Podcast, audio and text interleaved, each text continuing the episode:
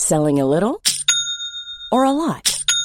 Shopify helps you do your thing however you cha-ching. Shopify is the global commerce platform that helps you sell at every stage of your business. From the launch your online shop stage to the first real life store stage, all the way to the did we just hit a million orders stage. Shopify is there to help you grow. Shopify helps you turn browsers into buyers with the internet's best converting checkout. 36% better on average compared to other leading commerce platforms because businesses that grow grow with Shopify. Get a $1 per month trial period at shopify.com/work. shopify.com/work. Many of us have those stubborn pounds that seem impossible to lose, no matter how good we eat or how hard we work out. My solution is PlushCare. PlushCare is a leading telehealth provider with doctors who are there for you day and night to partner with you in your weight loss journey. They can prescribe FDA-approved weight loss medications like Wagovi and Zepbound for those who qualify. Plus, they accept most insurance plans. To get started, visit plushcare.com slash weight loss. That's plushcare.com slash weight loss. Wow. Nice. Yeah. What you're hearing are the sounds of people everywhere putting on Bombas socks, underwear, and t-shirts made from absurdly soft materials that feel like plush clouds. Yeah, that plush. And the best part? For every item you purchase, Bombas donates another to someone facing homelessness. Bombas. Big comfort for everyone. Go to bombas.com slash ACAST and use code ACAST for 20% off your first purchase. That's bombas.com slash ACAST. Code ACAST. Det jag tycker är så viktigt i relationer när man separerar, att man ska göra varandra till de bästa föräldrarna och inte sätta sin relation i vägen för hur vi är mot våra barn. Jag är ju så oerhört glad när någon ber mig om hjälp, att jag faktiskt får äran att hjälpa den personen när de behöver. Så ibland när jag tycker att det är jobbigt att be om det, så tänkte jag att nej, men jag ska inte ta den äran ifrån dem. Det är okej att promenera. När jag inte kunde springa längre, nej men vad gör jag då istället? För att löpning funkar inte just nu. Och då är det inte så här att, ja, då kan inte jag träna. Jo, det kan jag visst det. Det finns massor med roliga saker att göra.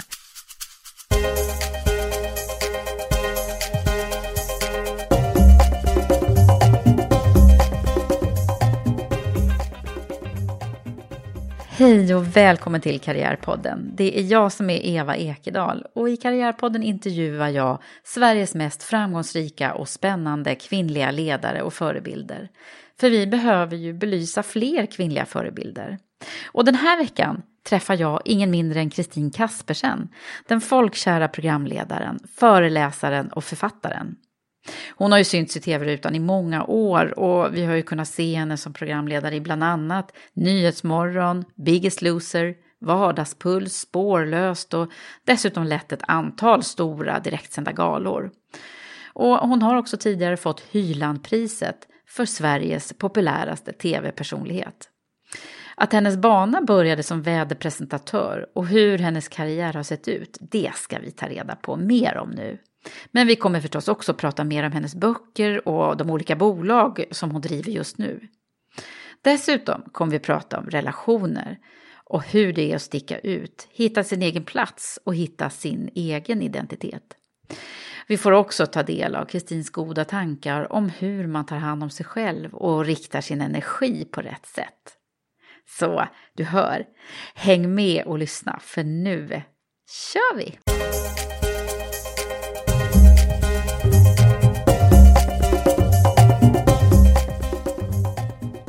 Hej Kristin! Hej! Välkommen till Karriärpodden.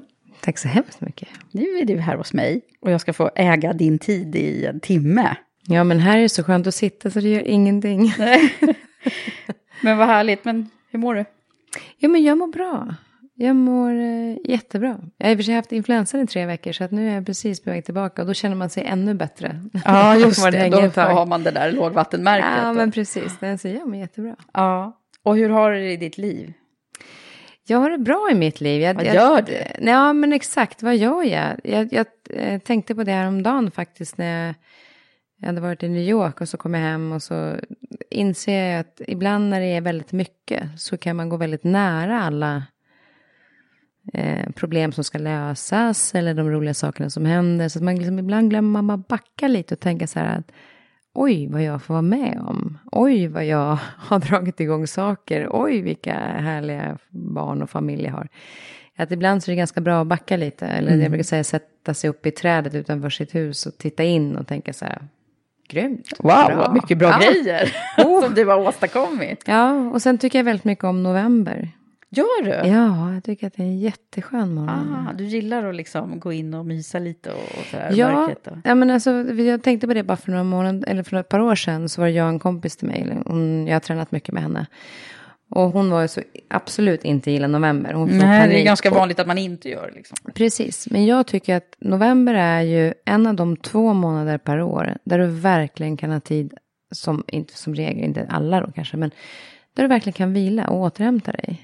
Därför att alltså, hösten har redan kommit igång och du har startat upp allting som ska, det rullar på. Eh, julen har inte kommit än, Nej. kan liksom inte börja med den hysterin. Hetsen har inte Nej, börjat men exakt. där. Och så börjar det bli mörkare, man kommer hem på kvällen, man tänder ljus. Sitter Mm. alltså det finns inget, jag bara tittar på Netflix, kollar Och fotboll att det är eller okej sport. att sitta inne och... Och, Och det är liksom- okej. Och det är, alltså att vi har två sådana månader per år, alltså november och februari tycker jag. Mm. De ska jag verkligen värna om. Och tycka så här, gud vad skönt, nu går jag bara hem och gör Mm. ingenting. Ja, men det är ju, det är ju rätt tänkt. Jag, jag tänkte faktiskt så här, knäpp tanke, felaktig tanke som man har ibland. Häromdagen när jag gick hem från jobbet och det var så här, det var mörkt redan klockan fem och du vet, man såg hur alla bara liksom gick i någon murvelgång. Man, man tittar liksom inte upp ens en gång för alla bara liksom letar sig fram i mörkret. Då, då hade jag lite bekymmer åt andra hållet. Men, men det är ju helt rätt tänkt. Ja, men jag Bara hem och tänkte- mys istället. Ja, exakt. Jag tänkte på det när jag åkte hit och så Mm. ska jag åka och hämta min son sen. Så tänkte jag så här, gud, vad ska jag för middag? Ska jag tända ljus och så ska vi sitta i soffan och göra läxorna. Så att det liksom blir... Ja. Och jag kan tycka att då är det nästan skönt att det blåser lite kallt ute, för då är det ännu mysigare att komma hem. Ja, men det, det är bra. Har du alltid en sån här positiv livssyn eller? Ja, men jag tror, ja, jag tror faktiskt det. Jag har en förmåga att välja rätt tankar. Det har inte alltid varit så. Eh, och jag jobbade med det under ganska lång tid. Och det tar ju ett tag innan du liksom verkligen lär dig att så här, istället för att tänka att åh, gud vad det är jobbigt att gå upp på morgonen, så tänker man, just det, det här ska jag göra idag. Åh, vad skönt att jag får lite extra tid på morgonen. Alltså att det, det är en träningssak. Men, men jag, och jag vet inte, lite grann kanske kommer från mamma. Men mamma har ju alltid varit så här, varför ska man bråka för? Det är ju skittråkigt. Mycket roligare att vara glad. Sen kan jag ju tycka att det är bra att man rensar luften ibland och vågar säga ifrån. Och liksom, men hon är ju alltid, alltid, alltid, alltid snäll och tänker alltid, alltid, alltid gott om alla. Är det så? Mm. Ja, men hon är ju verkligen så hela vägen. Och jag tror, men jag tror just det någonstans att jag, ehm, ja, jag har ju alltid gillat utmaningar. Nu jag bestämt mig för att jag ska liksom inte tänka på det sättet bara att åh, jag vill ha en utmaning. För jag tycker att jag har haft tillräckligt nu ett tag. men, jag, men jag tycker att, att problem är liksom till för att lösas. Och då hittar man den bästa lösningen och det är lite spännande i sig. Mm. Verkligen. Och det vet jag, alltså mamma och pappa, jag tror att det också kommer lite grann därifrån. För när de separerade så var jag ju bara två år. Och jag vet att de var verkligen inte bästa kompisar när de separerade. Men de har all, jag har aldrig någonsin sett dem ovänner.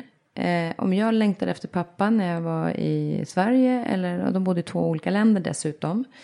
Just det, för Eh, han eller- var i Norge. Var men precis, jag är född där. Ja. Och så flyttade vi till Sverige då med mamma. Men, eh, eller om jag var hos pappa och längtade efter mamma. Så var det liksom, det var, det var okej att få göra det. Det är inget fel i det och om det är jättejobbigt imorgon så hittar vi en lösning. Mm. Och bara jag visste att jag hade den möjligheten att det löser sig, då ville jag ju inte. Nej, Utan just det var liksom lite grann paniken över att gud, hur ska jag komma hem? Jag är ju så långt bort. Ja. Och i och med att de alltid har visat mig att det finns alltid en lösning, så var inte orolig. Så tror jag att mycket därifrån kommer det. Att nu är det ett problem, ja men då löser vi det. Mm. Vi känner efter ett tag och så tar vi ett beslut sen. Vi behöver inte ta ett beslut på en gång. Nej. Men vi kommer att lösa det, det är okej. Gud vad härligt. Ja, och jag tycker att det är ganska skönt faktiskt. Jag, mår- jag mår bra av det i alla fall. Ja, det gör säkert omgivningen också då, för det är ju betydligt lättare att leva med möjlighetsorienterade personer. Ja. det är min erfarenhet. Men du, jag tänkte på, så här, jag sa ju till dig innan vi startade mickarna här att åh, jag skulle vilja att det här samtalet liksom blir inte som alla andra samtal och intervjuer man kan hitta, för man hittar ju ganska mycket information om dig och din karriär och vad du har gjort och ditt liv sådär, eftersom du är liksom en, en, en känd person och väl nästan alltid har varit det. Eller? Jo, så är det ju. Så är det ju när man har Mm. liksom kändisföräldrar också kan jag tänka mig. Att du liksom blir bevakad lite från början. Eller? Ja, jag var väl fotograferad första gången när jag var en dag eller någonting. Ja. Så det är klart Ja. att det, det har ju varit, jag vet ju inget annat, hur det är att vara något annat.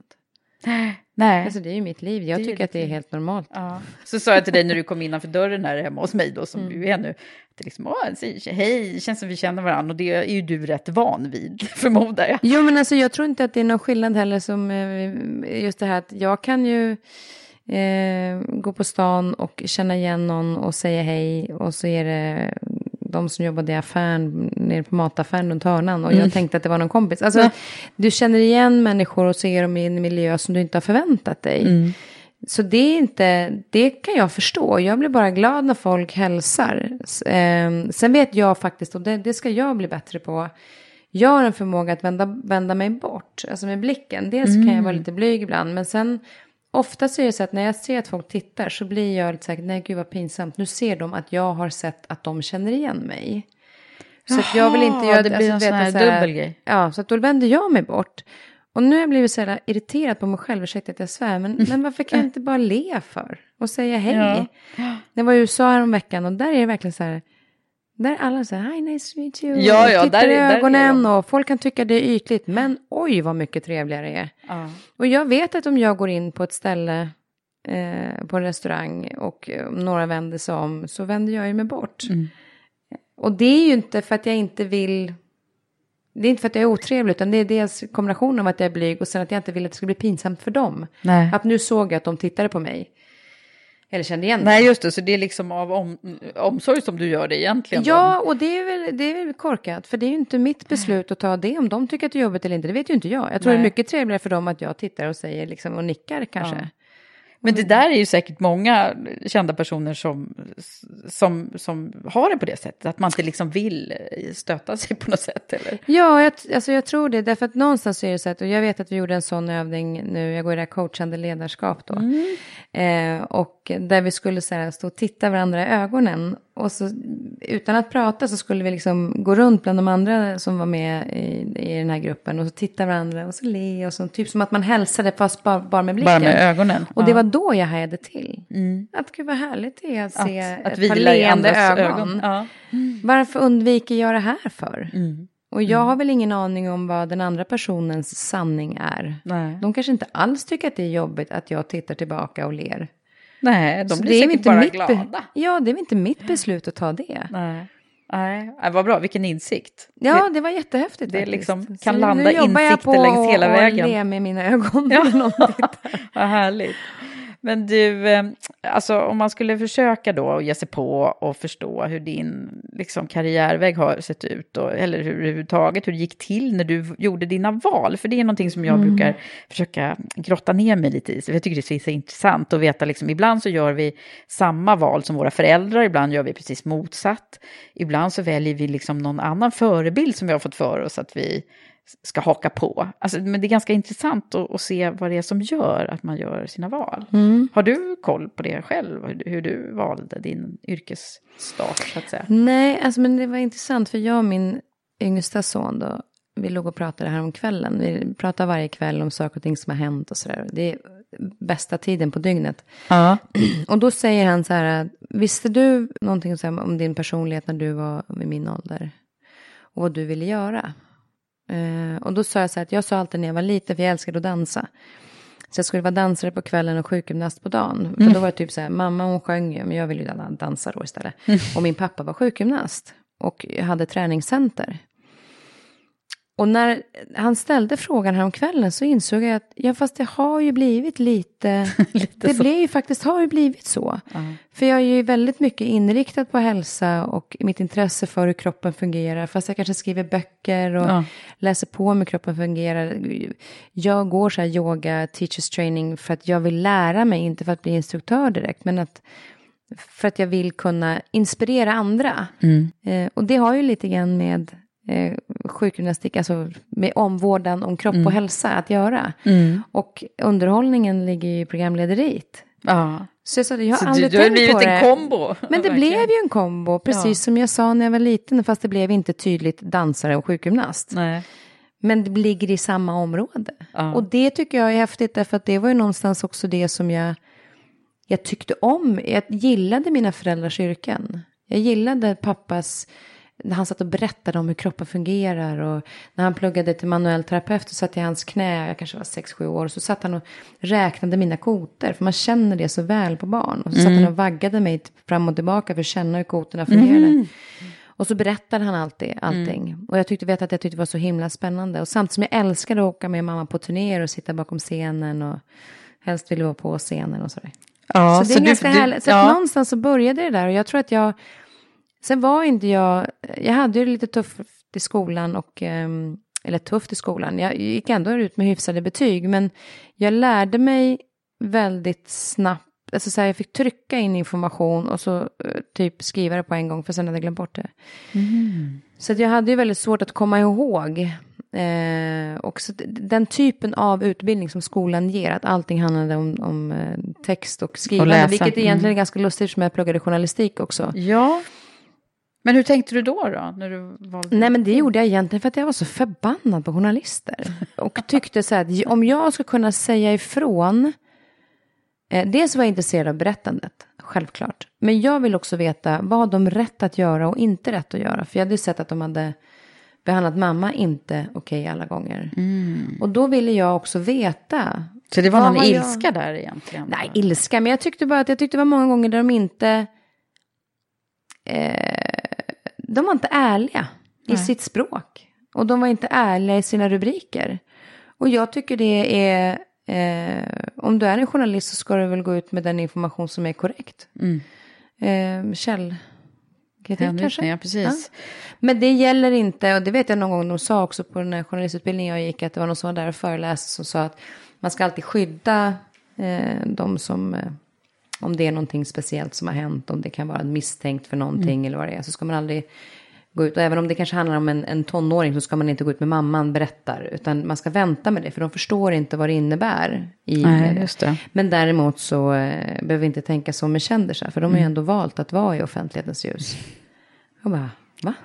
Alltså, varför ska man inte skydda alla människor? Nej, precis. Alla Om det inte handlar om ens yrke eller något sånt där. Så att, Ja.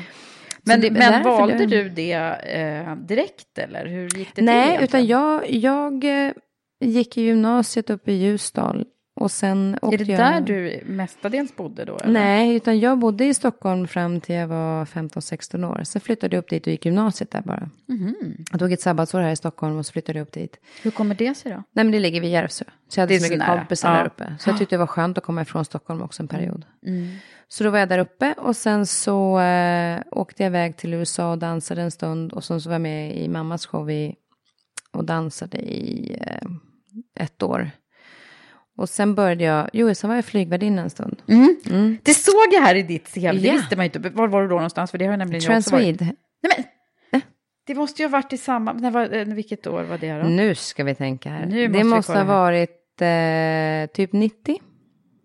Ja just det, du är ju yngre än vad jag är. Men jag jobbade inte där, jag jobbade hos Swedair. Men det Ja, var ju det. liknande Ja. bolag där som inte finns nu men som fanns då. Nej men precis. Ja, vad lustigt. Fast jag var bara det ett år, hur länge var det? Nej, men jag var också bara, jag var ju där ett halvår för, eh, under, över sommaren.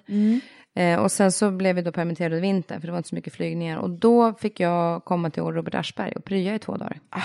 Eh, Så det var det som var öppningen till tv? Ja, precis. För jag var där ett halvår och praktiserade. Och sen, eh, då skickade de ju mig ner till, för det var Strix Television som gjorde nyhetsinslagen för TV3. Och i och med att TV3s huvudkontor låg i London. Så skickade de bud då, för det gick ju inte att, det var inte internet och så. Det var på det, på det sättet då, att man kunde skicka filer. Så då fick jag flyga ner istället för att skicka bud. Och lämna en kassett. Och då träffade jag Gunilla Molund som var nyhetschef där. Och då behövde de sen en väderpresentatör för Norge. Så då skrintestade jag det och eh, fick jobb. För då kunde jag ju också göra eh, programpresentationen på svenska. Så då kunde jag använda mig i två språk. Gud vad roligt, för båda. du, ja det är klart, du är tvåspråkig. Mm, precis. Så då åkte jag dit och jobbade ett år. Och sen började jag eh, på ZTV och gjorde mitt första programledarjobb som var Station Åre. Men då var du inte så gammal alltså när du började? Nej, jag var, eh, jag var i, i London 91. Eh, 90, 90, ja, 91, 92. Och sen så var jag i stationåren 92, 93, våren. För sen började jag på TV4 93. Du är ju verkligen liksom en, en, en veteran så här, tv. Ja, men alltså det, och det, jag vet att jag, jag tror att David Helenius och jag pratade om det för ett tag sedan, att det är så oerhört coolt att få ha varit med, för det var ju då precis där, så här, vem som blev marksänt, var det TV3 eller TV4? Eh, och hela den här TV... Boomen liksom. Ja, men verkligen. Och haft lycka, för jag hade inte tänkt att bli programledare sådär, att det var något yrke direkt, utan det var ju kul. Ja. Jag, typ som att vara reseledare ett tag, jag gör det här för det här är ju roligt liksom, under en period. Tills jag kom på Var det så vad- du tänkte liksom från början? Ja, men alltså, jag hade inte tänkt att... Jag, vill, jag, jag älskar att jobba med tv. Jag hade varit med många gånger med mamma på, på tv, på SVT. Och med Meta Bergqvist till exempel, följt med henne och varit praktiserat när jag gick både i nian och i åttan, tror jag var. Två gånger var jag där. Så du var ju lite mediavan Så att, liksom. ja, eller jag, var, jag tyckte ju om tv-huset. Mm. Jag tyckte om miljön, tyckte om människorna som jobbade där. Jag tyckte om att berätta, alltså berätta historier och möten. Jag Mm. älskar ju möten, att möta människor. Ja, egentligen är du lite van att sitta som jag här nu och ställa frågorna ju. I, Ja, i jo, programledarrollen. precis. Ja, absolut. Men sen är också det att i och med att jag ändå har blivit intervjuad sedan jag var liten så är jag ju van med det också. Mm. Och det vet jag faktiskt, det sa eh, Lena Nyman till mig när jag började med Söndagsöppet som jag gjorde för en herrans massa år sedan. Mm. Och då var det första gången som jag skulle intervjua, eller jag gjorde i ZTV också intervjuade, men där jag skulle göra liksom en längre intervju. Och då bad jag eh, att få ringa upp henne först och då så sa jag att ja, jag kanske inte är en sån här journalist som alla andra, börjar man ursäkta sig själv då. Eh, och då sa hon till mig, efter, och så är jag jätteglad att, du kan, att jag kan få det här researchsamtalet. Så jag satt och pratade i en halvtimme, 45 minuter. Och då så sa hon till mig att jag vill att du ska komma ihåg en sak. Och det är att du har någonting som ingen annan av de där journalisterna har. Och det är att du vet hur det är att sitta på där jag sitter. Vilket gör att jag känner mig så mycket tryggare med dig än med någon annan. Mm, just det. Och den gåvan hon gav mig Ja, där det och var då ju bra. Mm, var ju fantastiskt. För sen har jag i liksom, situationer när jag ska intervjua människor som jag vi absolut vet vilka de är, men liksom man, ska, man ska hitta någonting intressant om den här personen, fast det inte är min. Så vet jag ju alltid att säga, ja, fast jag vet ju hur det är för dem att sitta där. Och Mm. Det är alltid någon, någonting spännande med varje människa. Ja, det är ju det. Det är ju det. Det, är ju, det tycker jag ju också efter alla dessa år i, i intervjuandets roll. Liksom, att Ja. jag, jag slutar aldrig att liksom vara nyfiken. För det, det kommer ju fram någonting i varje, varje samtal är ju unikt. Liksom. Och det är väl det jag får glädjas åt då, apropå det här med att du finns intervjuad så många gånger. Ja, men det här samtalet är ju faktiskt unikt. Ja, men så är det ju. Mm. Det är verkligen det.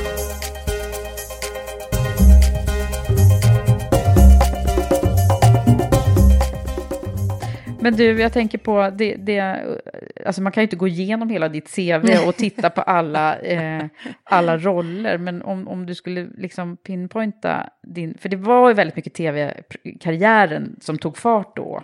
Ja, det var det. Jag hade jobbat med musikaler under, eh, mellan jag var 10 och 15 år på Folkanteatern i Stockholm.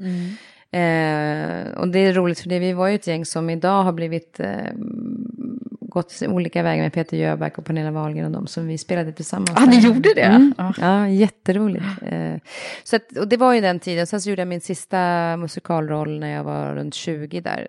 Då eh, spelade jag mot Klasse Möllberg i en Astrid Lindgren-kavalkad och hade alla kvinnliga huvudroller.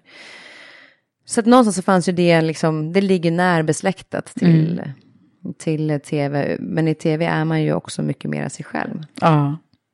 Men jag, jag, så det var där någonstans så blev det ju att jag gjorde ett, jag åkte dit med kassett till London.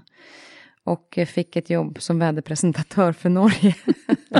Det är så cool början liksom. ja, men verkligen. Det var, det var en rolig väg att gå. Det finns säkert massa klipp från det när du Alltså, man jag kan- titta jag kan på, eller? inte Nu förstå. är det ingen tv då som sagt, som annars hade varit roligt att spela upp några Ja, ja, verkligen. Men jag, alltså jag, jag sa det till Gunilla Molund som jag jobbar lite grann med idag. Och jag sa till henne att hur kunde du anställa mig? Alltså vad såg du i den här screentesten, det här testet Mm. jag gjorde? För att jag är helt, jag når inte längre fram med blicken än till näsan slutar.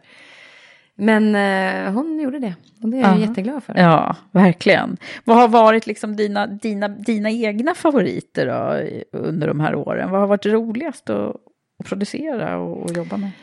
Det är så oerhört svårt att säga egentligen därför att det var så många program som alla har betytt eh, så mycket i sig själv. Mm. Självklart var ju uppdraget en jätteviktig period. Därför det var ju det jag fick Hylandpriset för och Aftonbladets tv-pris. Hylandpriset, när var det? det läste Jag fick det 93, så att jag var den yngsta som har fått det. Då. Vad fick du det för då?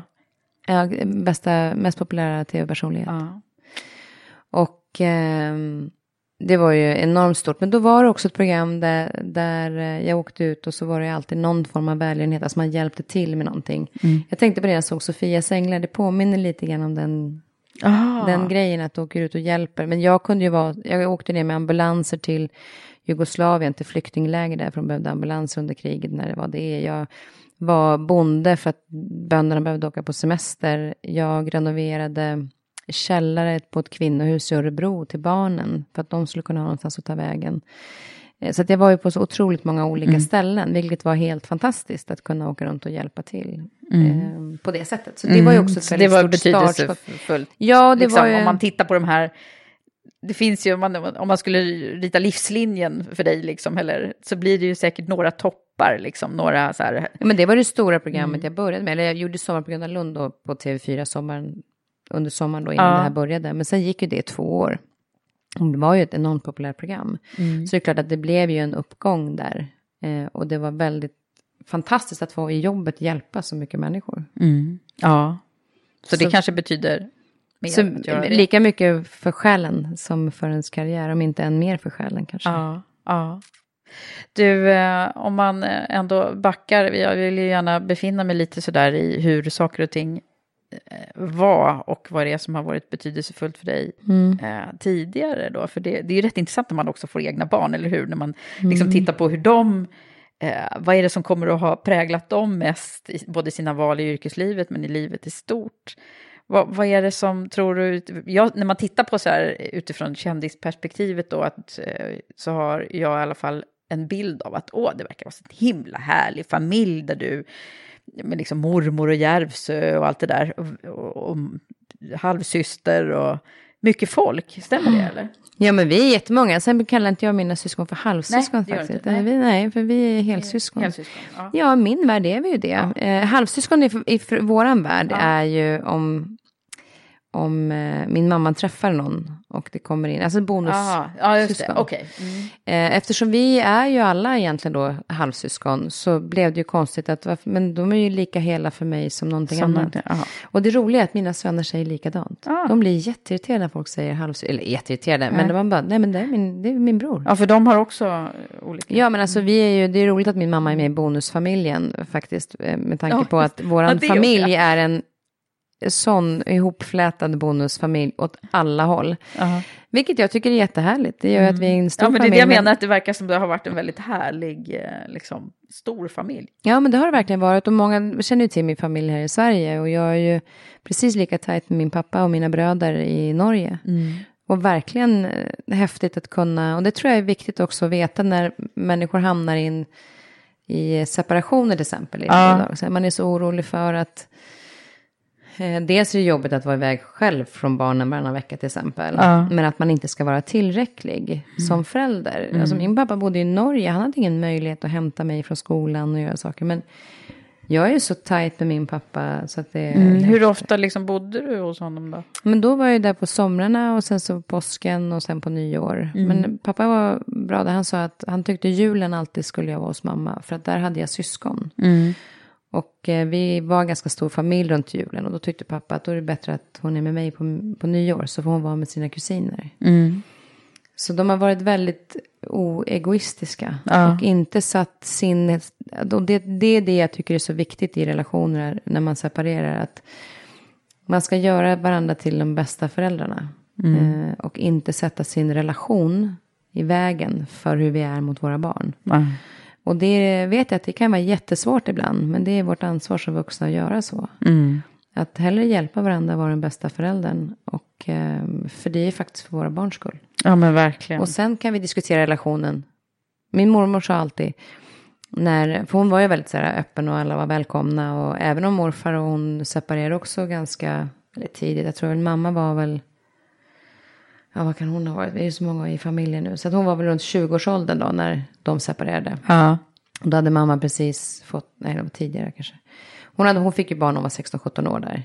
Och så hade hon precis eh, också fått eh, en lillebror. Då separerade min morbror. Eller min mormor. Så att de har ju varit separerade väldigt länge då, mormor och morfar. Men morfar var alltid välkommen. Och då sa hon att, och så har det alltid varit. Så alla de som har Så de har separerat. liksom goda relationer med sina Ja, därför att barnen, där barnen är, är föräldrarna välkomna. Och då sa hon alltid, när det kommer hit så lämnar ni hatten på hatthyllan, alltså bråken och problemen.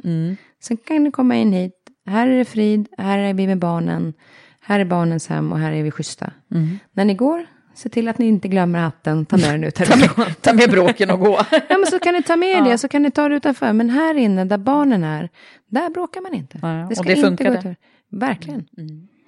Vad tror du att det liksom eh, har betytt för dig? Vad, är det liksom som har, eh, vad har det gett dig för egenskaper eh, som du har med dig nu? Den här, den här typen av uppväxt. Nej, men jag tror nog att det har gjort att jag, att, att eh, i mina separationer själv med, mina, med papporna till mina barn så har ju vi hittat bra lösning och vi har separerat utan att, nu har inte vi haft någon, någon strul i våra separationer, att någon har träffat någon annan och så där, så då har inte vi haft den problematiken. Men varit väldigt måna om att sätta barnen i fokus och eh, även om det gör lite ont ibland så får man bita ihop i det. Och eh, så länge barnen mår bra så är det det som är det viktigaste. Men jag tänker också, eh, om du tänker på hela din uppväxt, vad är, det som, vad är det som har... Ibland så kan man ju se så här tydliga, där är jag precis som mamma och där är jag så lik pappa. Jag förmodar att du är en mix av dina föräldrar. Eller kan man se vem som du är mest lik? Nej, men jag tror att jag är en mix. Och jag tror också att det det är klart att vi alltid har saker och ting från våra, våra föräldrar, där vi kommer ifrån. Ja. Jag försöker alltid säga det med mina barn. Om någon säger till exempel som har träffat nu min son i USA. Att gud vilken fin kille han är. Ja, han är, han är fantastisk. Men det är han i sig själv. Eh, syrran gjorde en... För något år sedan så berättade min syster om... Eh, hon sa det, vi pratade om våran mamma. Och då sa hon det att hon har gett oss eh, penslar och eh, färger att måla med. Och vi målar tavlan. Så man liksom inte tar ifrån barnen det de faktiskt är. Nej. Och vad de själva skapar. Och inte för säga, "Ja, nu gör du som mamma eller nu gör du som pappa. Nej. Det tycker jag är väldigt viktigt. Sen är jag ju väldigt stolt över mina föräldrar. Så jag har gärna olika drag av dem. Eh, och pappa är ju mera... Eh, han är mycket mera businessmänniska än vad min mamma är. Eh, väldigt så här tydlig och rak och inga konstigheter liksom. Mm, Det ska vara som, mamma är bara så här, ja men det är okej, ja men jag vill inte att någon ska vara arg. Hon är så himla snäll jämt. och, och inte bra på, på, på den businessdelen, men hon är ju fantastisk på så många andra sätt. Pappa är mer så här trygg, stabil. Jag brukar se honom som en så här ek som jag kan sätta mig som Ferdinand in till och fundera. Liksom. Han har djupa rötter, jag kan kliva upp i, liksom, upp i trädet och han kan låta mig flyga. Där är liksom pappa den stabila. Mamma är, är en virvelvind som jag gärna dansar med ibland. För det är fantastiskt roligt på hennes äventyr. Och full av kramar. Och, och hon är ju också en person som har varit ute och rest väldigt mycket. Jag tror att jag har lärt mig väldigt mycket att klara mig själv. Även om jag har systrar runt omkring mig. Och Malin och jag som eh, bodde ihop. Och vi Ni hade ju- bodde ihop också? Ja, jo, ja. ja. Eller ja, alltså, du menar när ni var små? Ja, precis. Ja, ja. Jag vi växte upp. ni Nej, nej, vi växte upp ihop Ja. när vi var små. Och mamma var ju mycket på turné och så. Så vi har ju haft mycket barnflickor och mormor och stora syster Monica som kom och sådär. Men eh, det gör att, att, och jag är, det är klart att, att man alltid kan säga, det hade varit mysigt om mamma varit hemma oftare. Fast jag visste ju inget annat. Det var ju inte så att det blev så efter tio år. Nej. Att hon började resa. nej, nej, utan det var ju så från början. Ja, och jag tror att, att jag har med mig att jag är ganska... Jag är trygg där jag är. Man behöver inte alltid bara ha en plats där man är trygg. Utan jag tycker att det är viktigt att jag är trygg i mig själv. Och det är klart att under en period i livet inte var det. Men jag, jag vet att jag kan klara mig själv. Och det som syrran sa, det, hon kallar mig för Kristin kan själv. Jaha. Och det är väl någonting som jag eh, har blivit bättre på att inte vara. För det är inte bra att vara det hela vägen. Eh, Men det har ju varit, det har ju fått mig att också komma dit där jag är idag. Att jag är liksom så här, men jag fixar det här. Jag har ju en drivkraft. Har ni alltid liksom haft en, en nära relation, alla syskonen? Absolut, men sen i och med att det skiljer sig så mycket då på åldrar. Alltså min äldsta syrra, hon är ju f- 62. Och min yngsta lillebror är 31. Just det, det är ett Så stort det gör ju att för mig är ålder liksom, det spelar ingen roll. Nej. Och eh, lika nära mina bröder som jag är mina systrar. Sen är det såklart att jag och Malin, vi, vi bodde ju tillsammans och växte upp tillsammans. Och då får man ju mer tid och lever mer syskonliv och bråkar och skrattar och Ja. busar och snor varandras kläder och gör alla de här grejerna. Hur många gör- år är det mellan er? Tre och ett halvt. Jag är noga med att säga ett halvt, Malin säger tre. Okej. Jag var hos henne på Mallorca och hon bara, vilken, hur många år är det mellan er? Tre säger hon, jag bara, tre och ett halvt. ja, men ni, hon bor på Mallorca nu, eller hur? Ja, precis. Mm. Så du är där ibland och hälsar på henne? Mm. Mm. Vad härligt. Mm. Ja, men det är ju det där med, liksom, det betyder ju mycket vad, man är i syskonskaran och det betyder mycket hur man liksom eh, har vuxit upp. Eh, vad, vad, är det som, vad är det mer du kan se för någonting i, din, i dina egenskaper som, som du har fått med dig? Nej, men jag tror att absolut att det har att göra med att jag är kanske yng... alltså, grejen är att jag är yngst i syskonskaran på mammas sida, men jag är äldst på min pappas sida. Ah, Okej, så du har fått Så skulle liksom många, eh, mina systrar tycker säkert att jag är jättemycket lilla syster Mm. eh, och mitt beteende fortfarande. Medan eh, många av mina kompisar, de skulle nog gissa på att jag var stora syster. Ja, okej. Och det är ju för att jag har ju båda delarna, Ja, tror jag. ja mycket. det är ju säkert så då.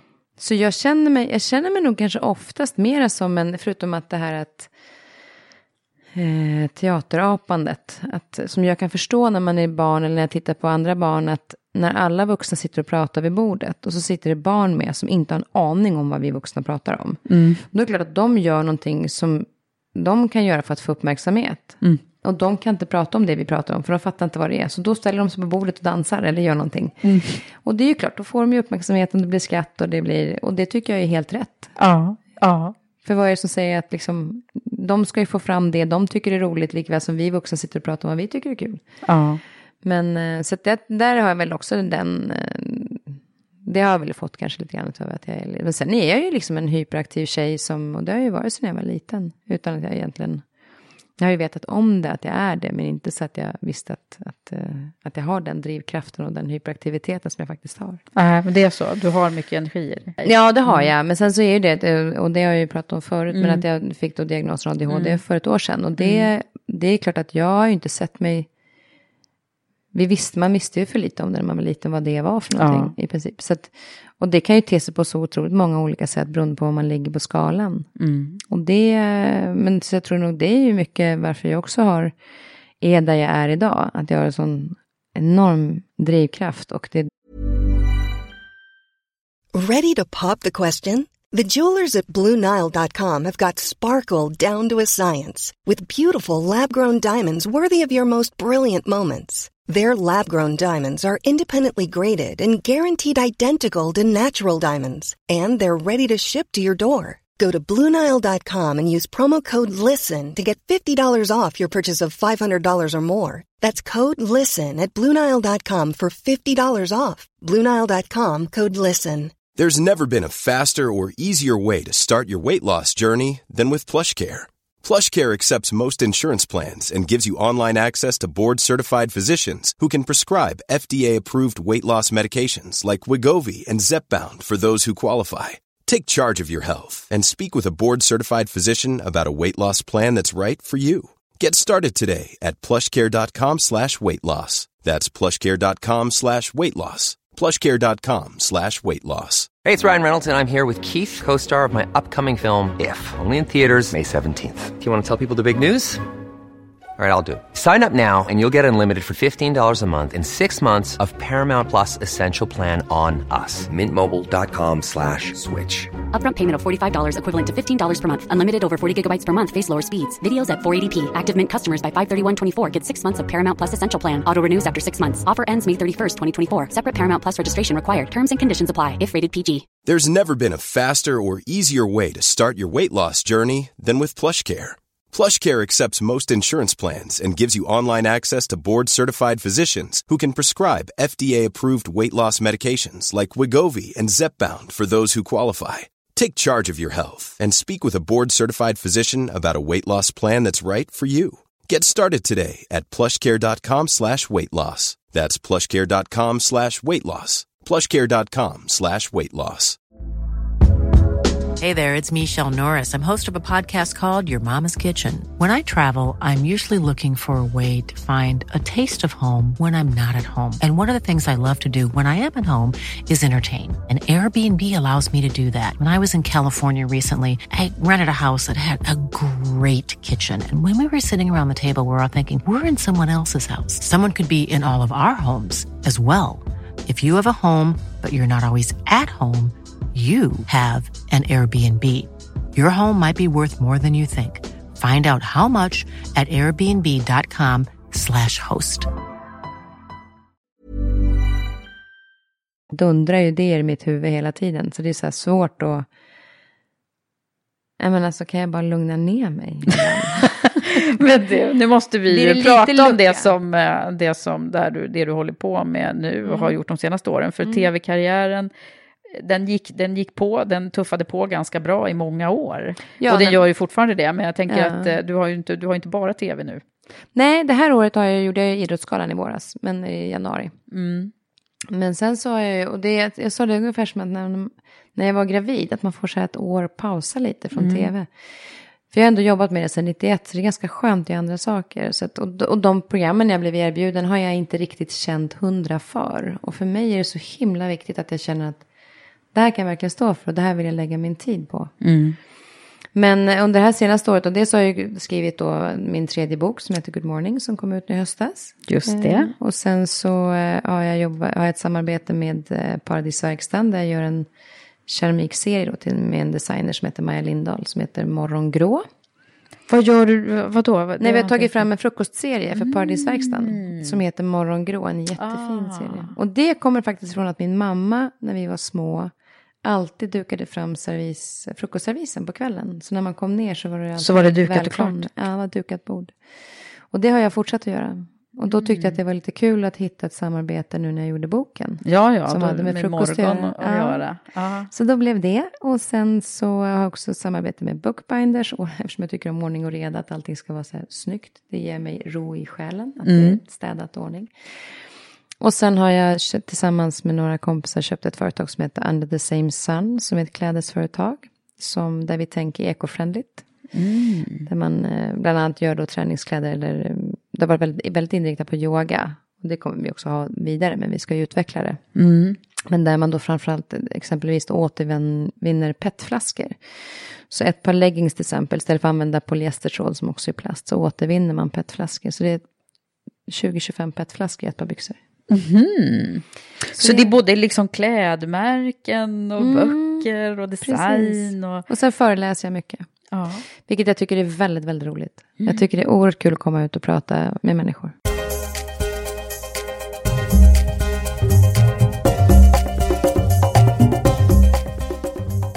Och det här intresset för liksom hälsa, för det är ju lite så att du är en del av min serie som försöker att koppla ihop karriär och hälsa och hur vi kan liksom hur vi kan leva ett mer hållbart liv, eh, även fast vi jobbar och har roligt under tiden.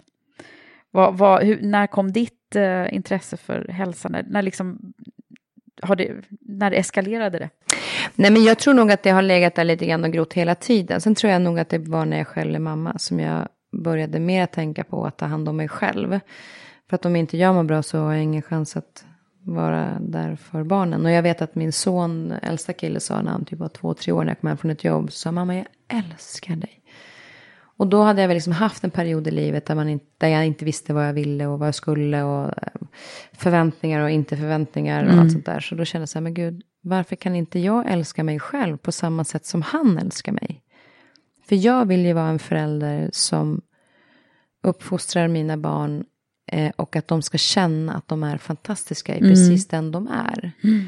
Vart blev jag vilsen? Och det var ju inte under tiden jag växte upp med mamma och pappa, utan det var ju liksom i skolan där man inte möts eh, för de förutsättningar man har. Och ska bli, vara precis som alla andra. Du ska lära in inlärning precis som alla andra.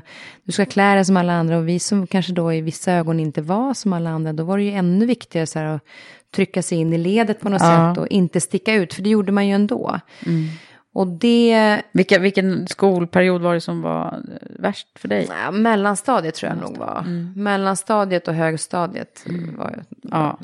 mm. så här halvkul. Den här klassikern med högstadiet tycker jag. Det är, de flesta när man pratar om högstadiet blir ju så här. Ja, Jo, det är bra. inte så konstigt, därför att det spritter över hormoner i hela Ja, jag kroppen. menar det. Det är många Eh, aspekter. Det är många aspekter i det.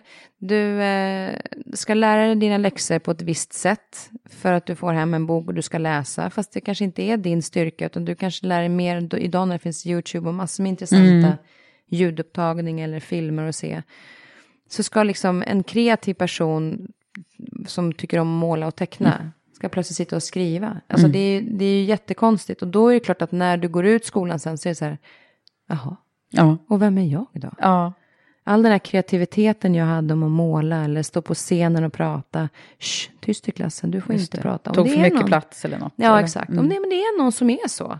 Kom fram, ställ dig, berätta. Hur hittade du din information på nätet? Alltså, du gick ut på YouTube. Vilken sida kan du rekommendera? Lyft den personen, lyft det barnet i den styrkan som de har. Det har alltid funnits konstnärer, alltid funnits jägare, bönder, allihopa. Och så bara trycktes vi in i ett klassrum för vi skulle lära oss läsa för att typ lagboken fanns. Precis. Och Bibeln. Ja. Och så skulle vi skapa tjänstemän i Sverige, för det var så det började, varför skolan skapades. Ja. Men vi behöver ju alla dessa fantastiska kreativa kids. Som, som växer upp och gör att det blir entreprenörer och det skapas nya saker. Och det är ju, det är ju klart att när du går ut skolan då sen så är det klart att du undrar vem, vem du är. För du skulle plötsligt vara lika som alla andra. Och när, vad hände för dig då? När liksom landade det? Nej men det landade ju med att, jag, att sen, sen då när jag fick barn så insåg jag ju att jag visste ju inte själv riktigt vem jag var. Eller sådär, jag visste ju vem jag var men att jag inte kände att jag tyckte om mig själv. Nej. Nej. Eh, och det var inte det att jag inte tyckte om det jag gjorde och så, utan det var bara det att, att det, jag hade gått så oerhört mycket på vad, vad jag trodde att människor förväntade sig av mig. Och det tror jag också så här, hela skoluppgång, skolan är ju så här, vad lärarna förväntar sig av mig, var jag mer fokuserad på än att faktiskt lära mig ämnet och tycka att det var intressant. För att jag skulle bevisa för lärarna att jag kunde. Så det var viktigare för att bevisa för lärarna att jag kunde, än att jag fick in kunskapen. Och då är det ju så att då har du, ju, du, du växer ju upp då i ett prestationssamhälle. Verkligen. Vilket jag är helt övertygad om att varför alla känner som prestationsångest som många säger. Det är ju därför att vi fick rätt eller fel i skolan. Du får högt eller lågt betyg. Men sen om du ska presentera det i form av att någon ska stå och prata muntligt fast de kanske inte alls tycker om att prata. Men låt henne skriva istället. För då kanske hon kan visa vad hon kan. Precis, bygg på dina styrkor. Ja, men Det precis. Och det. där tror jag Mm. någonstans att när man har det, den prestationen från skolan så kände jag nog också att jag måste göra för de förväntar sig det av mig. Fast Mm. jag visste ju inte om människor förväntar sig det av mig, utan det var ju ett antagande. Och Mm. antaganden är lögn. Precis. Eh, så det är Och egna, liksom, man bygger ju upp sina egna normer egentligen där också, utifrån det här. Ja, och istället för att du bygger upp dina, dina egna normer för vad du vet att du själv kan prestera. Mm. Så är det vad du tror att någon annan tycker att du ska prestera och så ska du leva ut efter det. Och sen kanske den personen säger, nej men det hade jag inte förväntat mig. Nej. Nej, varför har jag lagt så mycket energi på det då? För? Alltså, Alltså, helt onödigt. Men så, Så det det, var här det- var när, första barnet? Ja, då så det var när jag här? fick första barnet. Och då började jag väl kanske liksom mer tänka på det här med min resa och vad jag ville göra. Och att jag började träna, jag började med yoga. Eh, gick en yogainstruktörskurs redan, det var 2000. Mm, så du var tidigt ute i... Ja. Eh, och det var såklart poweryoga, för det måste ju vara kraftfullt. Och... Just det, ska gärna bli svettig under tiden. Ja, också. men exakt. Men det är rätt intressant faktiskt. För sen när jag började med det och eh, det, det gjorde mig väldigt gott, för det hände mycket liksom också med, med tänkandet. Och, sen har jag ju gått i terapi ibland, för jag tycker att det är spännande. Hur ska jag göra för att tänka i det här läget? Och jag vill, jag vill utveckla mig som människa, för det fick jag inte i skolan.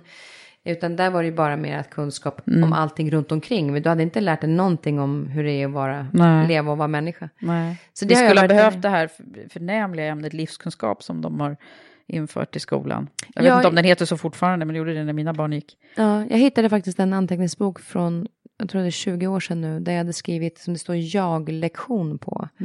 Som jag, jag vet att jag ringde till utbildningsdepartementet och frågade om jag fick komma upp och presentera en idé. För jag tyckte man skulle ha en jag-lektion i veckan. För om barnen inte, jag ville att man skulle vara som små solar i vårt solsystem. Och om man inte kan hantera liksom att eh, man misslyckas, Alltså man skulle kunna ta in en idrottspsykolog, alltså någon, någon som jobbar inom idrotten. Hur tänker de när de förlorar en match? Mm. För att stärka upp sig till nästa. Och stärka barns självkänsla eh, och självförtroende Mm. i sig själva. För då tror jag inte, jag tror mobbningen skulle minska. Jag tror väldigt mycket skulle stärkas i det. Ja. Så det, det hade faktiskt ett... ett eh, Men du inte. nämnde att du läser NLP nu, då tänker jag genast att det är ju det som är så här älta plus istället för minus och alla de där bra sakerna. Ja, men det finns otroligt mycket bra där. Och det, Mm. jag tycker att det är så spännande generellt vad mycket ansvar jag kan ta själv på ett enkelt sätt och må så mycket bättre. Ja. Men hälsan är ju eh, oerhört viktig och jag tycker att det är liksom hela delen. Alltså det är viktigt att... Ja, för mig var det också så att jag vill hitta ett sätt, ett levnadssätt.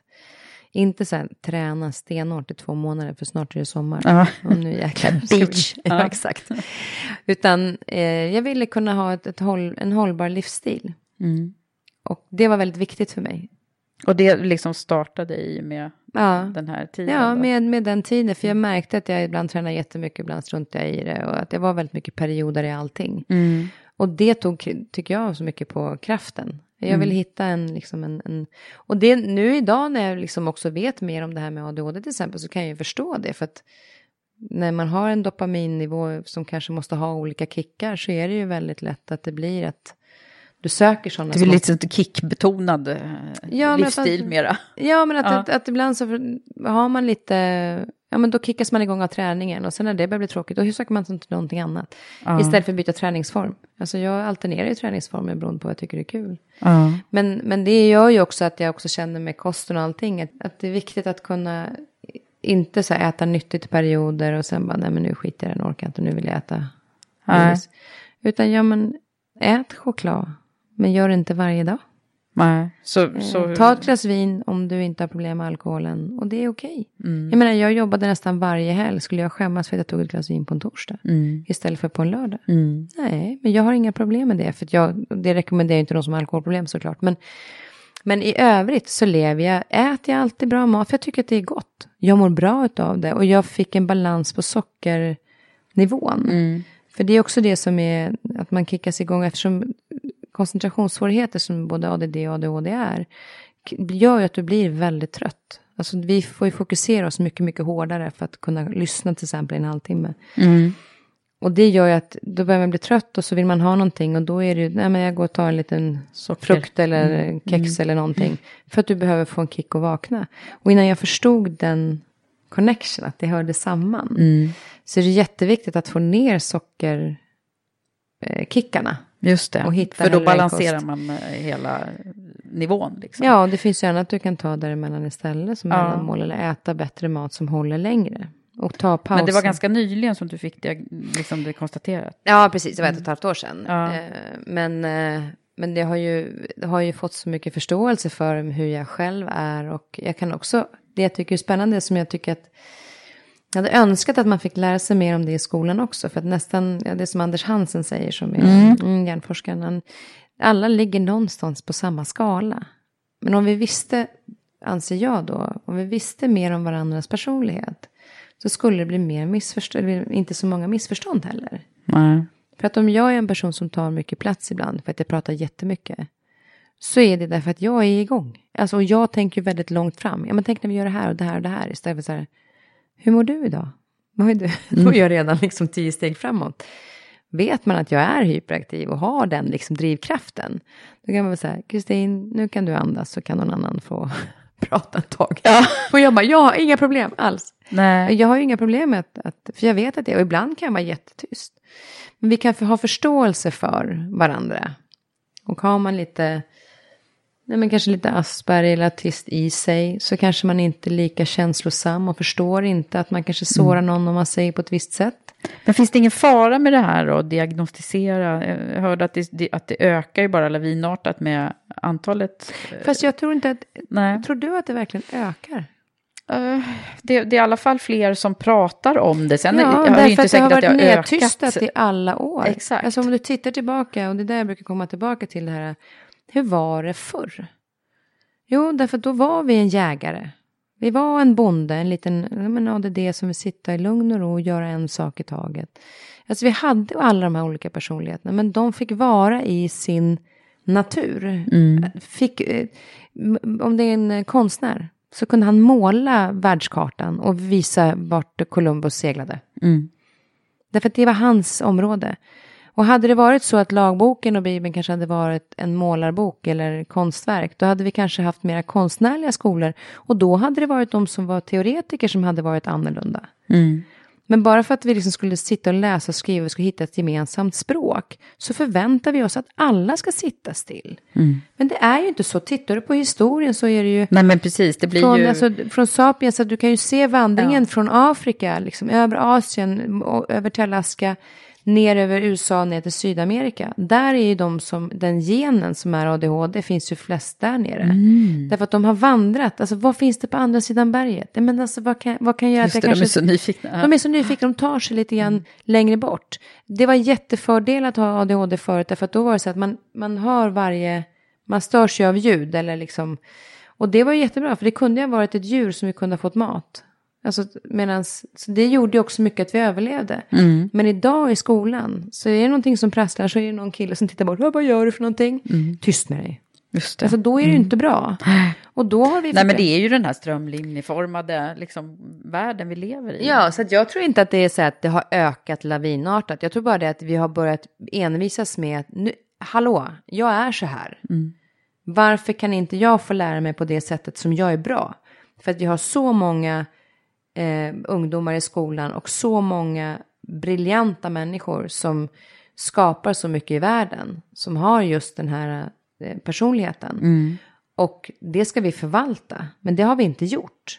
Och nu vågar vi börja säga att, alltså, precis som att Sätta man vågar- ord på, på, på det. Det är, Precis, det är så väl mer det. visar Det man att kanske inte någon- har ökat, men det, har, det, det som har ökat är ju att, att vi Vi diagnostiserar. utreder, så att ja, vi utreder. Och vi måste ha en diagnos för att få hjälp. Ja. Om ja. du inte har diagnosen så får du ingen hjälp. Nej.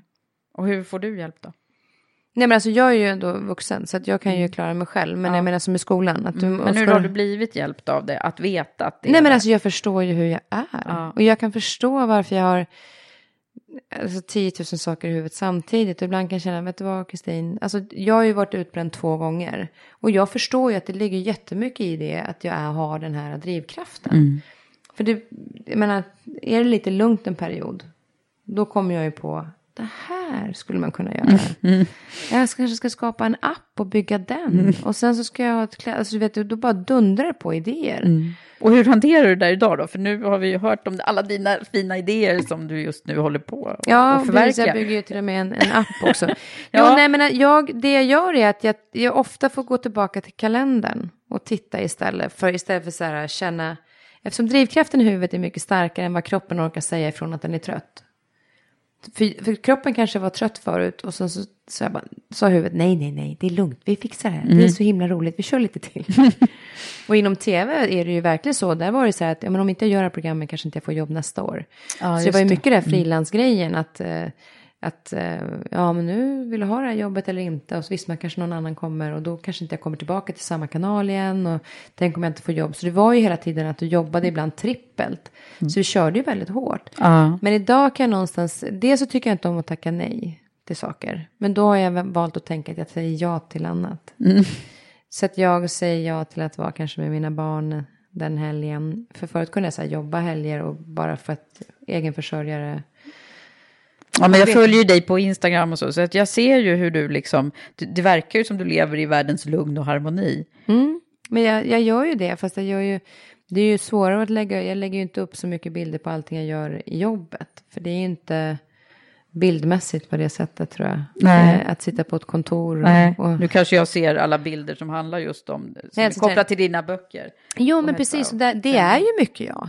Det är ju det jag gör för att, för att jag tycker om att ha den balansen. Mm. Men det är också det som gör att jag kan vara kreativ. Däremot så vill jag också bli bättre på att jag har ju börjat sortera bort. För tidigare så har jag ju, när jag startade olika projekt så var jag så här, men det här ska jag klara av själv. För du, ett, när du startar projekt, du har inga pengar. Och då ska du kunna allting själv. Och då kommer kan själv Kristin igång. Mm. Medan jag nu känner så här att nej, gå inte in i någonting utan att du gör det tillsammans med någon. För att om min son är hemma och är sjuk, då vill jag kunna vara hemma utan att det är ett problem. Och då vill jag att saker och ting händer även när jag inte är på jobbet. Och så är det så idag. Mm. Alltså att jag inte belastar mig själv med för mycket saker. Bara för att jag tycker att det är kul. Det är inte att jag inte litar på någon annan. Det är bara att jag tycker att det är så himla roligt. Mm. Och där begränsar jag mig mer och mer. Men jag har mycket kvar. Alltså jag tycker att det är... Jag har en del saker att plocka bort fortfarande. För Ja. jag vill ha mer luft i min kalender. Precis, för det verkar ju som att det är det som eh, man ändå... Vad gör du när du liksom har den där luften då? Eller liksom det som du egentligen skulle behöva mata Mm. undan det andra för? Jag vill umgås mer med vänner. Alltså jag, mina barn eh, försöker jag umgås med så mycket jag kan ändå. Så att det, det är ju en självklarhet om, Mm. inte, om någon säger att varför inte umgås med barnen för. Nej. Nej men jag vill vara mer, komma ut och vara lite mer social med mina vänner. Det har varit en väldigt lång tid där jag har lagt mycket tid och fokus på, på jobb och eh, velat vara hemma med barnen. Ja. Och det gör ju att då blir det ju att inte det blir lika mycket tid för det. Och det ångrar jag inte en sekund. Men nu när det börjar bli mer luft, alltså den äldsta sonen som inte bor hemma längre, då är det plötsligt varannan vecka, jag säger, vänta, vad gör jag nu? Alltså nu kan jag gå ut, alltså, och då är jag inte riktigt beredd. Så nu har jag inte sådär tagit tag i någon kompis att gå ut på eftermiddagen. Men det är väldigt roligt när någon säger så här, men ska vi bara ses på en AV efteråt? Ja, jag är på. Mm. Ja, Gud, du jag kan barn. Jag ska inte helt gå hem ens en gång. Ja, men det där är ju, ja, fråga mig som har vuxna barn nu, helt plötsligt så blir det faktiskt ett helt annat eh, liv. Ja, och jag välkomnar Mm. det också. Jag älskat att vara mamma och jag älskar att vara mamma fortfarande. Men jag Mm. älskar också att det här är en ny fas och det är jättespännande.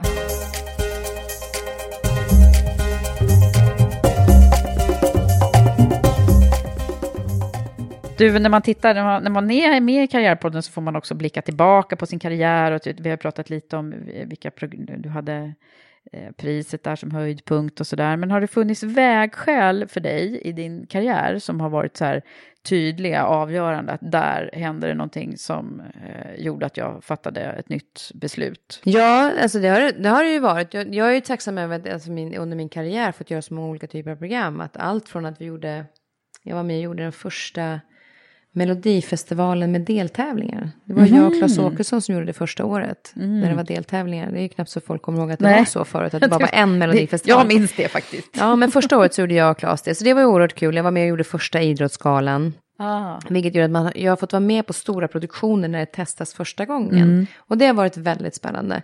Sen var det det att jag, när jag var ungefär runt 30, jag var 30 då ja. Så var jag i Chicago och var och kollade på Oprah. Och då bestämde jag mig för att jag ville så gärna göra Nyhetsmorgon. Och då bestämde jag mig för att den dagen jag lyckas nå det jobbet, då ska jag bjuda mig själv på en resa tillbaka till Chicago. Och det tog sju år. Jag ringde varje gång det kom en ny chef och i början fick jag ju höra att, att eh, vad de sa? Den chefen sa, nej, alltså du jobbar ju med underhållning och dessutom så är du Lill-Babs dotter så det är ingen som kommer ta dig på allvar. Nej, är det Jo. sant? Ja, det är sant. Och det, det tycker jag var, eh, det är väldigt speciellt sagt med tanke på eh, att jag sen jobbade där i sju år. Men, Ja, men, för det var eh, länge du var med i Ja, det var sex, sju år. Det som, men det, det, det tre, och jag bara, det där skulle du nog aldrig, det var bra att du sa det, för jag ska nog fasiken visa att så är det inte. Och sen så gick jag, pluggade jag under tiden, jag pluggade heltid på, eller på universitetet ett halvår, läste in engelska och jag liksom gjorde massor med olika saker.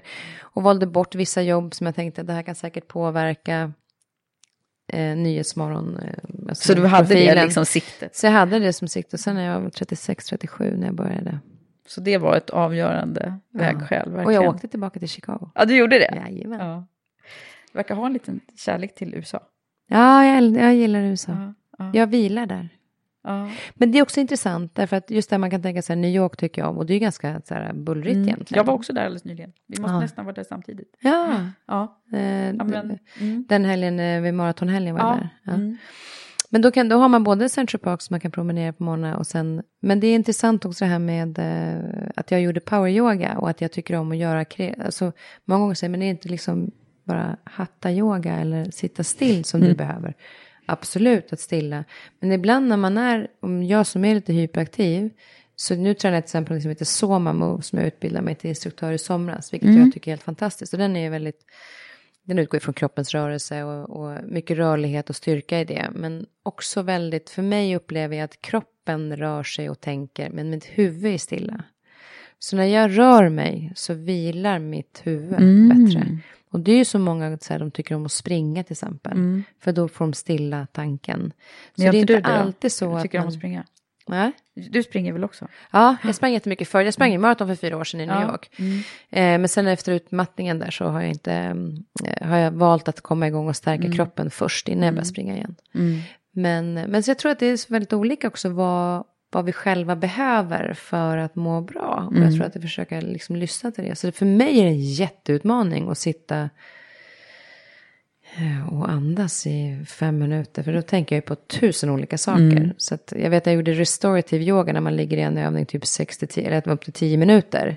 Oj, Och jag ja. bara, men alltså, ska jag bara inte tänka på någonting? Jo, men jag tänker på allting. Och så bara, Det är jättesvårt att inte tänka på någonting. ja men verkligen, men det var väldigt bra. Mm. Men Det funkade för dig? Det gjorde det då, och jag tror absolut nu också. Mm. Men jag mår väldigt bra av när kroppen rör sig, för då, då vilar min tank, mina tankar. Ja. Du, de här eh, stunderna när du har varit då utmattningslägena där, har du, hur har det tagit sig uttryck? Har du känt av det väldigt tydligt?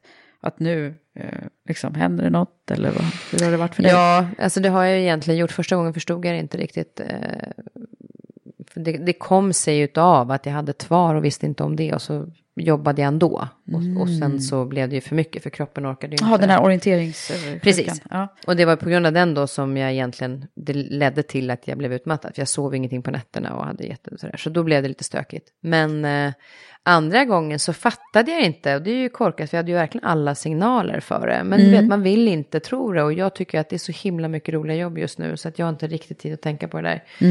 Och jag är ensamförsörjande. Vill inte erkänna för mig själv att jag kanske inte ska jobba så här mycket som jag gör. Och då körde jag ju bara på. Ja. Men, eh, men till slut så. Så, så sa det kroppen ifrån. Ja, det gjorde den väl. Mm.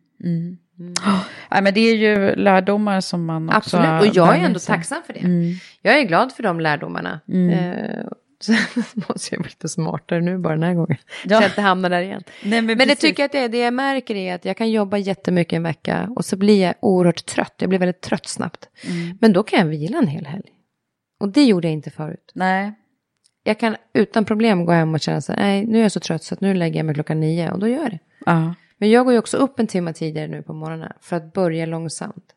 Okej, just det. Det är det som din bok handlar om Ja, också. precis. Vad, vad, vad, ge oss det nu. då. Jag behöver höra det där. Vad, vad är det jag ska göra på morgonen? Nej men det är ju så, det är ju, jag tyckte att, att eh, jag hade stressiga morgnar helt enkelt. Och jag började med att jag gick upp en kvart tidigare för att göra yoga eller bara stretcha kroppen egentligen, väcka kroppen. Yoga eller man Mm. Går du direkt liksom från sängen till... Ja då yoga? Mm. gjorde jag det, då gick jag upp och tog en kopp kaffe först. Och så Kaffe får- först? Kaffe får följa med till yogamattan. Ja. Men jag sitter inte och gör aktiv yoga då, utan då sitter jag och stretchar ut kroppen. Och man, jag vill göra det långsamt, därför att jag vill att man kommer åt fascian och bindväven. Mm. Precis som djuren gör, precis som vi gjort hela tiden, man sträcker, på Sträcker sig när på man. Mm. vaknar. Och det är ju att fascian då, bindväven stelnar ju till på natten. Och värmer man upp den och känner att den mjuknar till, då underlättar det för nervsystemet som går igenom, alltså större delen av nervsystemet går ju där igenom. Mm. Så det finns ju så oerhört mycket som är bra för det, förebygger skador och blodcirkulationen kommer igång. Men Mm. det är också viktigt att när du vaknar på morgonen så får du tillskott av kortisol, det är därför du kickar till. Och man ska ju försöka sänka kortisolnivån Just det. eh, På, inom 45 minuter. Och om jag vaknar upp och så här, grabbar nu ska vi åka till skolan om en halvtimme. Jag gör det, alltså, det är inte så att mitt kortisol går, ner, ner. direkt, stresshormonet, utan det är snarare tvärtom. Ja. Så jag går upp nu en timme tidigare och så trycker jag på kaffet och så går jag och lägger mig en stund till kaffet är klart. Då ringer klockan igen. Och sen så ligger jag i soffan en stund faktiskt och vaknar. Framförallt nu när det är mörkt ute så tycker jag det är lite skönt att tända ljus och ligga och titta på nyheterna. Och sen efter det när jag vaknar till efter en kvart, då gör jag yoga. Okej. En kvart och kollar vidare på tvn. Jag tycker det är jätteskönt. Ja. Så sitter jag med en kopp kaffe och stretchar. Och sen duschar jag, gör mig klar. Och sen när jag väcker min son och ska till skolan så är jag klar. Just det, så ni är inte samtidigt i den här Nej, och då- heller. Då är jag ju lugn. Alltså då kan jag ju liksom... Så vilken tid är det här då som du går upp på morgonen? Jag går upp, eh, nej men fem i sex går jag upp nu. Mm, Och det spelar inte mer om, om jag går upp fem i sex eller fem i sju, jag är lika trött ändå. Skillnaden är idag att jag är fortfarande morgontrött. Men nu tycker jag att det är jättemysigt att vara morgontrött. Förut tyckte jag det var jättejobbigt. Och det är klart att det är jobbigt att vara morgontrött när du stressar. Mm. För huvudet, ingenting är ju med. Nej. Men nu när jag är morgontrött och får ligga och vakna långsamt så är det jätteskönt. Ja, Vad härligt. Där, alltså, det, apropå det här som vi började samtalet med, att du älskar november och jag tycker att Ja, november precis. är ganska... Så det, det är ju faktiskt, man behöver ju fundera över hur, hur man hanterar den här liksom, mörka årstiden också. Mm. Ja, men det är jättehärligt. Och Mm. nu, vi sa det igår när vi åkte runt i stan, jag och en kompis, att folk har börjat hänga ut så här lampor på balkongerna Mm. och sen kommer det upp fina julljusstakar. Alltså jag tycker Det, det, är det, så det är mysigt. ganska härligt. Ja. Du, jag tänkte på det här med, eh, vi ska försöka summera lite här nu, men om man, om man eh, liksom, nu har vi fått en liten bild av din karriärväg Mm. och hur det har sett ut i ditt liv. Vad är det för eh, lärdomar och, och så som du vill dela med dig i form av tips och råd till andra som du liksom, apropå, vi pratade om det innan också, att eh, vi i Women for Leaders har som, som honnörsord ett paid forward och nu är det du som ska vara paid forward. Ja, andra. ja, men precis. Det är ju lite grann, det kanske inte är så mycket, det är lite grann olika om det är så här att du ska starta en egen business till exempel. Eller om, men jag tror att det viktiga är att, att eh, för mig är det viktigt att veta att du behöver inte kunna allting själv. Komplettera din kunskap med det du behöver. Eh, se vad, för att nå ditt önskade läge, vad behöver du för någonting bredvid dig som gör att ni når dit. Eh, och jag tycker att det är fantastiskt att kunna be om hjälp. Vilket jag tyckte inte var förut. Nej, men du har här, blivit bättre på det nu eller? Ja, mycket. Och jag inser ju också att jag är ju så oerhört glad när någon ber mig om hjälp. Mm. Att jag faktiskt får äran att hjälpa den personen när de behöver. Mm. Så ibland när jag tycker att det är jobbigt att be om det så tänkte jag att nej men jag ska inte ta den äran ifrån dem. Frågar Nej, precis. vänner. De blir faktiskt glada. Ja, men då, jag sa absolut. Mm. Eh, Så det, man behöver känna att så här, nu står jag här och gud vad gör jag nu och jag får panik och att jag ska klara allting själv. Det är jättehärligt att be om hjälp. Och sen tycker jag ju att, att eh, sova mycket. Mm. Eh, Förut sa jag att jag kunde sova när jag blev gammal. Det sa jag under tiden med Nyhetsmorgon, för då tyckte jag att jag ville hinna med så mycket som möjligt under dagen också. Ja. Och då sen- går man ju upp extremt tidigt. Ja, ja, då är det halv tre gick jag upp. Och sen sov jag bara en jättekort stund på dagen. Och då var det en kompis till mig som eh, spelade hockey på elitnivå. Och han bara, är du, är du helt dum i huvudet? Alltså vi sover ju typ en och en halv timme för liksom varje dag på dagen. Eller framförallt innan match och så för att återhämta oss. Ja. Och tack vare att han sa så, så började jag liksom fundera på det där. Och sen så gick, läste jag ju en del om sömn. Och då inser jag ju att vad som händer, det är ju där allting, det är ju där kroppen liksom. Allt från muskeluppbyggnaden efter man har tränat kommer igång och förbränningen och Mm. Allting organen sig liksom får liksom under. återhämta sig. Och, alltså det, vi ser ju det yttre, men om vi tänker på att vi har en hel fabrik inne i kroppen. Mm. Det gäller ju att vårda dem också. Mm. Så, eh, Så då sov brukar, mycket. Ja, nu brukar jag säga att, att jag, ska, jag ska sova mycket för jag vill bli gammal. istället. Ja, just det. Mm. Det var bra. Eh, och sen så tycker jag att det är viktigt att, att, eh, att man håller igång med rörelse Mm. i olika former. Det spelar ingen roll egentligen vad. Nej. Promenera, Det finns en grej som jag tror träna. att eh, vi, jag pratade om i förra det här programmet som också handlade en viss del om hälsa. Eh, det är ju det här med som, som jag känner igen i alla fall, det är att man typ kan bli stressad av att man inte hinner med att gå och träna. Du vet, det här, liksom känna påslaget när man är på väg till, för att man inte hinner till passet på gymmet eller... Ja, men det, det är också så här, det kan ju också vara en stress att du har en tid att passa för vissa. Ja. Men du kan, ta en, du kan ju gå hem från jobbet. Mm. Eh, du kan eh, gå upp tidigare, en halvtimme tidigare på morgonen. Mm. Och så kan man ju ta, du kan ta en promenad på lunchen. För tar du 20 minuter på lunchen, 20 minuter på morgonen, 20 minuter på eftermiddagen, ja, då har du fått upp en ganska bra tid. Mm. Eller 10 minuter. Ha sex lite oftare. Nej, men ja, det finns många olika saker du kan göra som gör att, att du faktiskt rör på dig. Och det handlar om en vilja väldigt mycket. Sen vet jag absolut, du har full respekt för det med småbarnsföräldrar som... Som liksom är- gör knut på sig själva nästan Ja, för att men det är också- med allt det man fin- borde göra. Liksom. Det finns jättemånga härliga personer att följa på Instagram som eh, till exempel en kompis till mig som heter Sanna Hed och hon som jag sprang med. Hon, eh, gör, det var hon som inspirerade mig att börja med morgonyogan. Och ibland lägger hon ut en bild, då har hennes barn kommit upp och satt sig i knät bredvid henne eller lägger sig på filt bredvid. Och det finns några yogatjejer jag följer, när man ser att de håller på att göra solhälsning, då, då kryper deras barn runt omkring på golvet runt omkring och sitter med en leksak och håller på.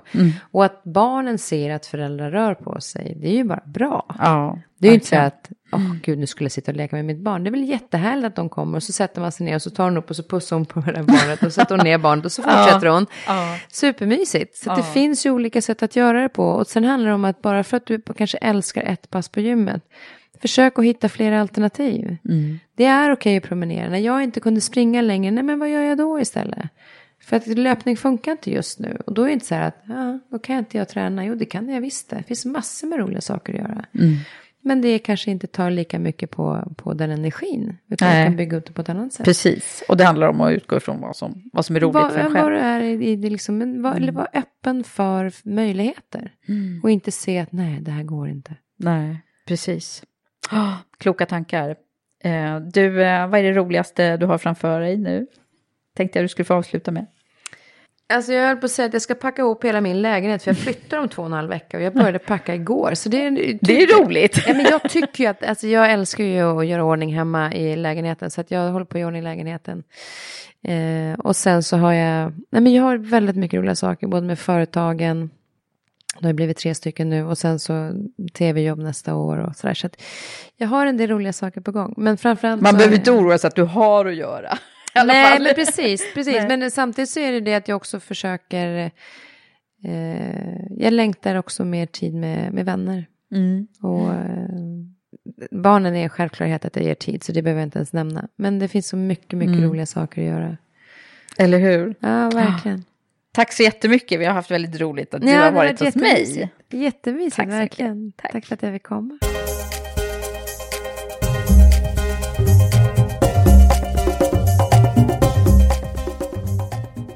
Ja, vad mångfacetterad hon är, Kristin. Och så himla proffsig. Så jag förstår verkligen varför hon har lyckats så bra. Tack nu till dig som har lyssnat. Och ett extra stort tack till alla som hör av sig till mig och peppar och berättar vad ni tycker och kommer med inspel. Så fortsätt att interagera i sociala medier och hjälp oss att sprida Karriärpodden. Och vi håller ju nu på att planera för kommande avsnitt i vinter, så kommentera gärna vem tycker du att jag ska intervjua härnäst? Ha det nu så bra, så hörs vi snart igen. Hej så länge!